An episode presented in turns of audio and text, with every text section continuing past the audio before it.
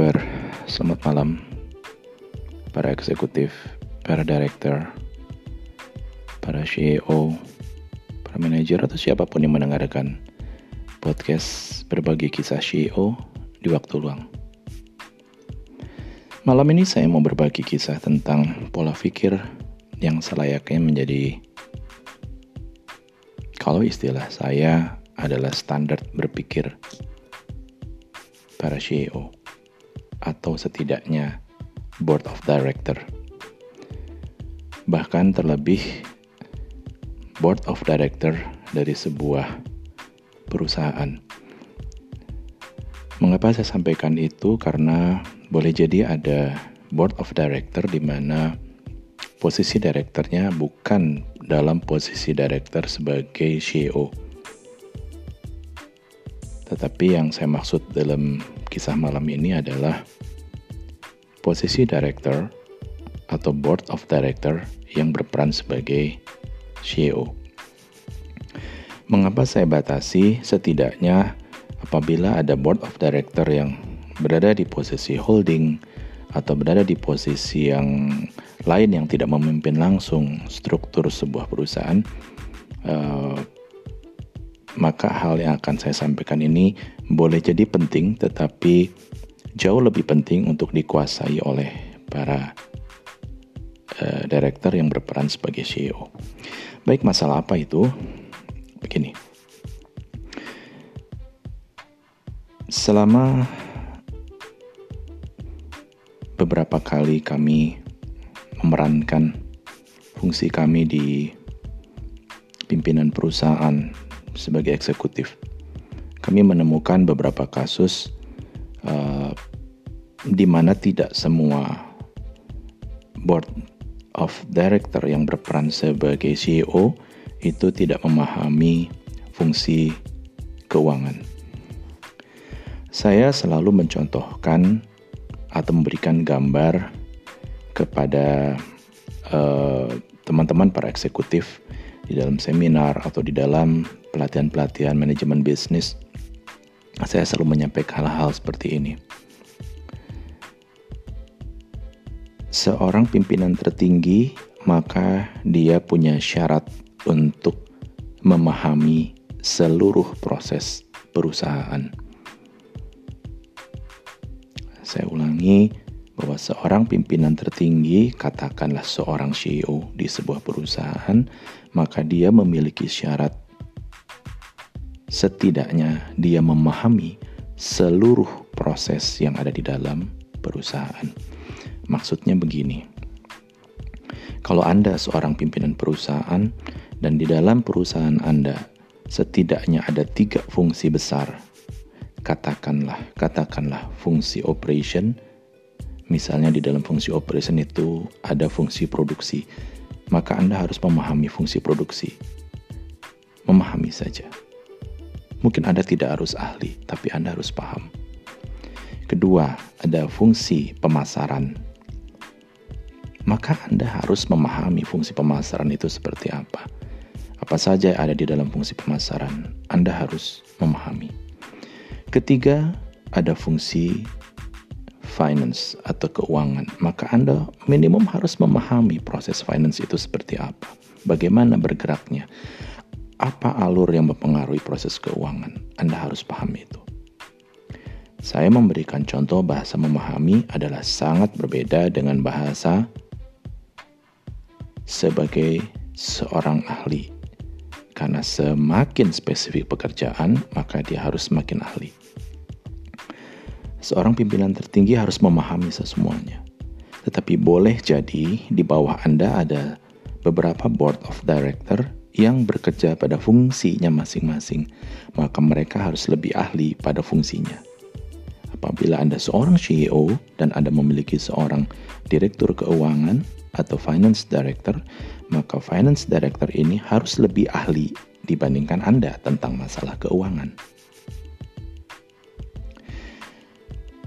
Uh, sales atau marketing director Anda harus lebih memahami tentang proses penjualan dan proses uh, pemasaran dalam tingkatan lebih ahli dibandingkan Anda. Jadi tidak cuma paham, tapi lebih ahli karena itu bidangnya. Seorang operation director di perusahaan Anda, dia harus lebih ahli pada bidangnya dibandingkan Anda. Sementara Anda harus memahami semuanya.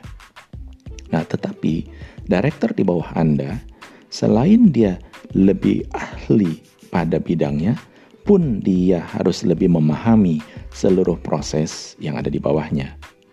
Misalnya, seorang uh, operation director dia memiliki ada fungsi fungsi operation yang yang tentu saja setiap perusahaan beda-beda. Katakanlah ada fungsi A, fungsi B, fungsi C di operation, maka dia harus memahami ketiga fungsi itu. Dia memahami. Seorang uh, finance director harus memahami seluruh proses yang ada di bawahnya. Katakanlah ada fungsi uh, finance-nya sendiri, ada fungsi accounting-nya. Mungkin dia tidak perlu ahli di bidang accounting, tapi dia harus paham tentang accounting. Dan seterusnya, dan seterusnya, dan seterusnya. Semakin ke bawah, semakin spesifik bidang jabatannya, maka mereka harus semakin ahli. Itu yang selalu saya sampaikan kepada tim manajemen uh, yang pernah kami kelola selama ini, bahwa semakin Anda berada pada posisi yang semakin spesifik, maka Anda harus semakin ahli. Anda harus semakin lebih hebat dibandingkan pimpinan Anda. Karena kehebatan Anda itulah, karena keahlian Anda itulah, maka Anda menjadi seorang pemimpin yang dipilih oleh pimpinan Anda. Nah, pertanyaannya sekarang diskusi kita adalah tentang apa? Saya mau bercerita tentang fungsi finance di tengah semua bidang pemahaman dan di tengah semua bidang keahlian yang harus kita uh, pahami dan kita kuasai, ada satu fungsi yang harus harus dipahami dan dikuasai oleh seorang CEO. Apakah itu? Dia adalah fungsi finance. Boleh jadi dia memahami seluruh proses, tetapi salah satu fungsi yang harus dia kuasai. Kalau Anda tidak mau disebut ahli, maka Anda harus begitu uh, lebih memahami dibandingkan hal yang lain, yaitu bidang finance-nya, bidang finance dari bisnis Anda.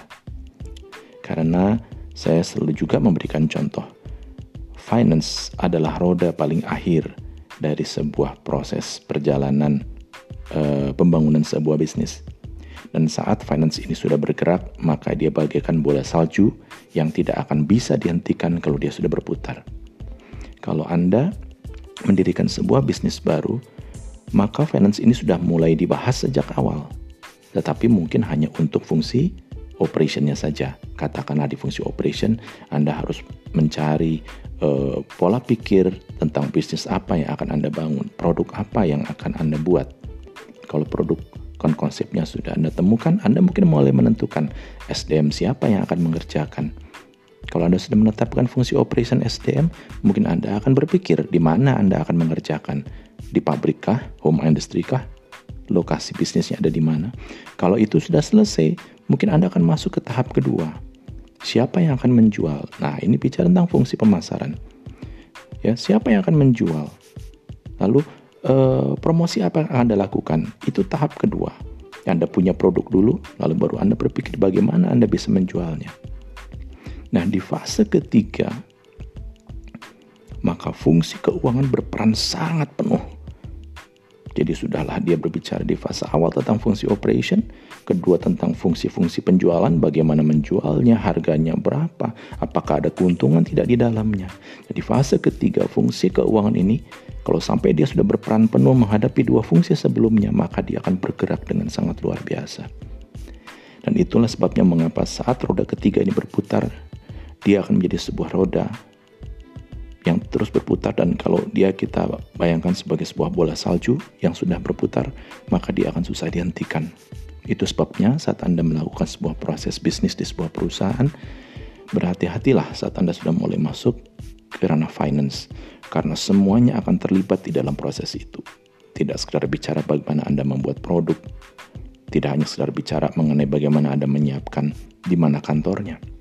Tidak hanya sekedar bicara tentang uh, bagaimana Anda mengelola orang-orang penjualan dan orang-orang pemasaran, proses promosinya dan sebagainya. Tidak hanya itu. Saat Anda sudah bicara bisnis dan roda keuangan sudah bergerak, kalau Anda tidak punya kemampuan menggerakkan bola salju ini, ya permasalahan besar akan muncul dalam kehidupan Anda sebagai CEO. Pesan ini selalu saya sampaikan di dalam berbagai forum.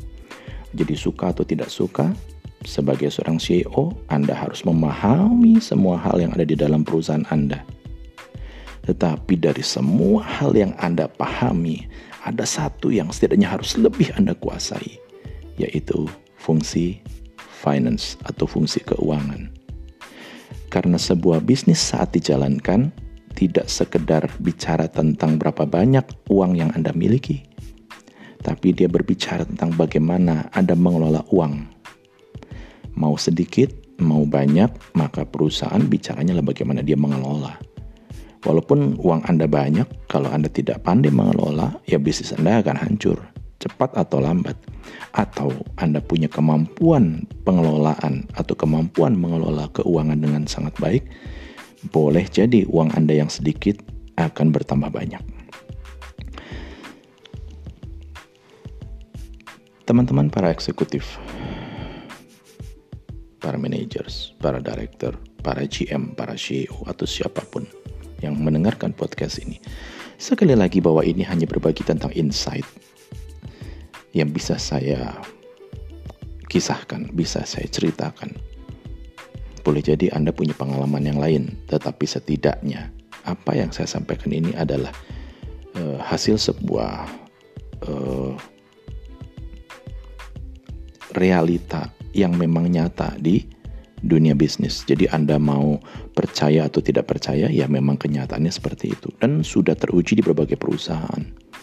Pada umumnya, para pendiri perusahaan pada umumnya, sekali lagi saya katakan, pada umumnya para pendiri perusahaan memulai karirnya sebagai seorang penjualan atau sebagai seorang penjual. Nah, itu sebabnya mengapa ada satu pola umum yang terjadi di para pendiri perusahaan. Mereka punya kemampuan yang sangat bagus dalam menjual, tetapi terkadang, terkadang mereka memiliki sistem yang lemah di dalam pengelolaan keuangan. Jadi kalau kita pernah mendengar kisah tentang anggaplah perusahaan itu adalah e, sebuah kendaraan, sales itu adalah gasnya.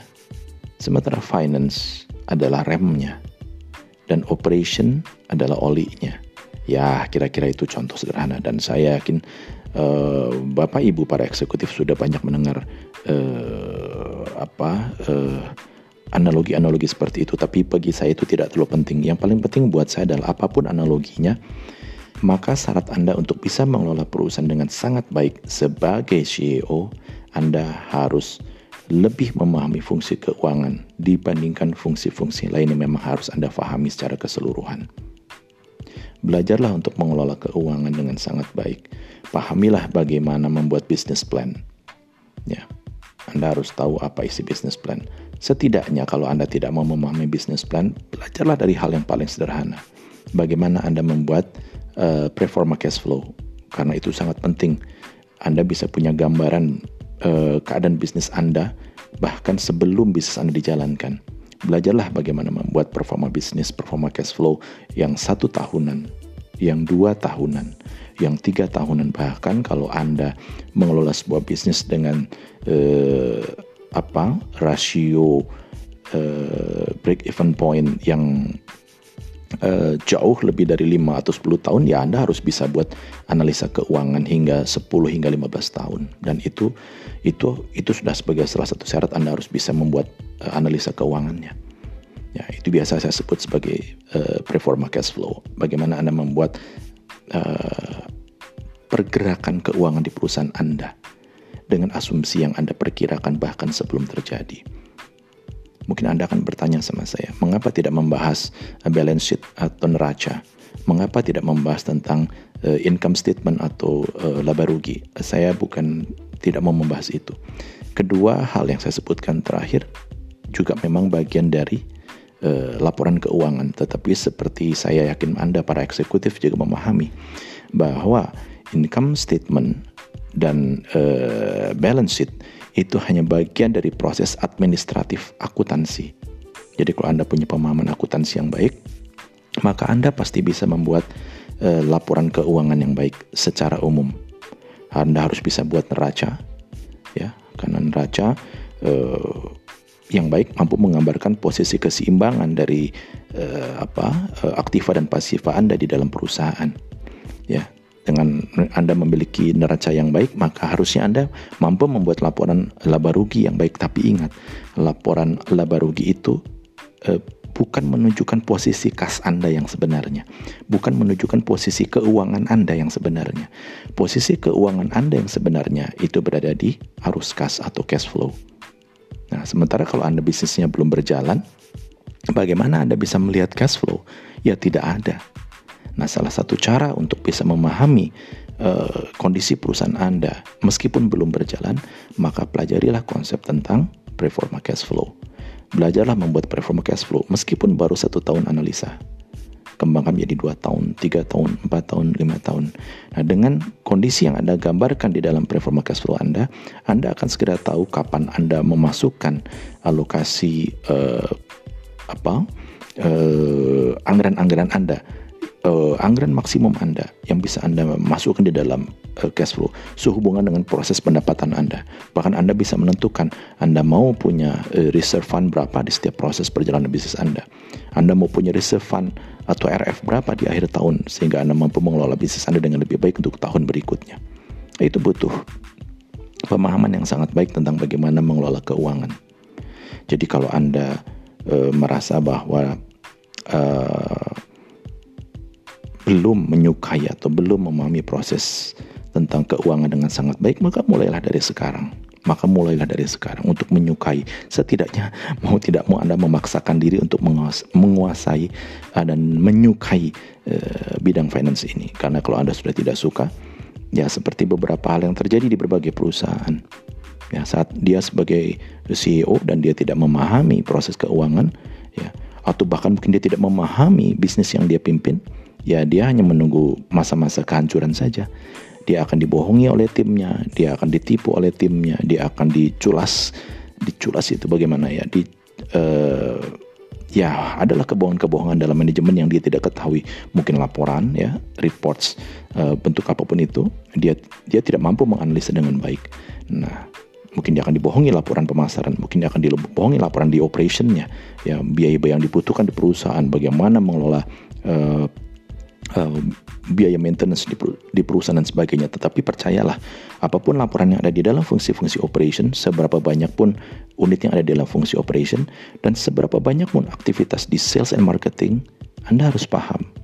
Anda harus paham bahwa semuanya akan berada di bola yang terakhir, yaitu bola finance.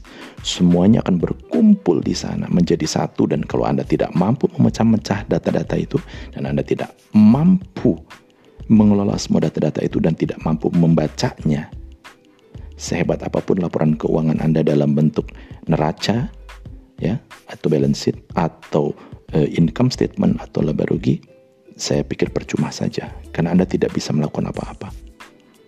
Karena yang perlu Anda pahami dari bisnis, tentu saja apakah bisnis Anda memiliki uh, arus kas yang baik itu yang paling penting. Itu sebabnya mengapa saya selalu sampaikan pihak perbankan selalu mempertanyakan pertama kali adalah arus kas bisnis Anda, bukan uh, balance sheet Anda, bukan income statement Anda, tapi arus kas bisnis Anda. Kira-kira hanya itu ingin saya sampaikan di malam ini untuk para eksekutif. Semoga insight saya malam ini menjadi sesuatu hal yang bermanfaat. Semoga ini menjadi sebuah hal yang hmm, menjadi sebuah referensi baru bagi para eksekutif yang memang uh, sedang berjuang untuk mengembangkan bisnis Anda. Terima kasih telah mendengarkan podcast ini. Uh, semoga kita terus bersemangat melewati masa-masa berat di masih di fase pandemi ini dan semoga perjuangan Anda uh, tidak pernah sia-sia dengan semua proses pembelajaran yang Anda lakukan di masa yang sangat berat ini. Terima kasih sekali lagi para pendengar podcast berbagi kisah CEO di waktu luang. Sukses selalu dan Sampai jumpa.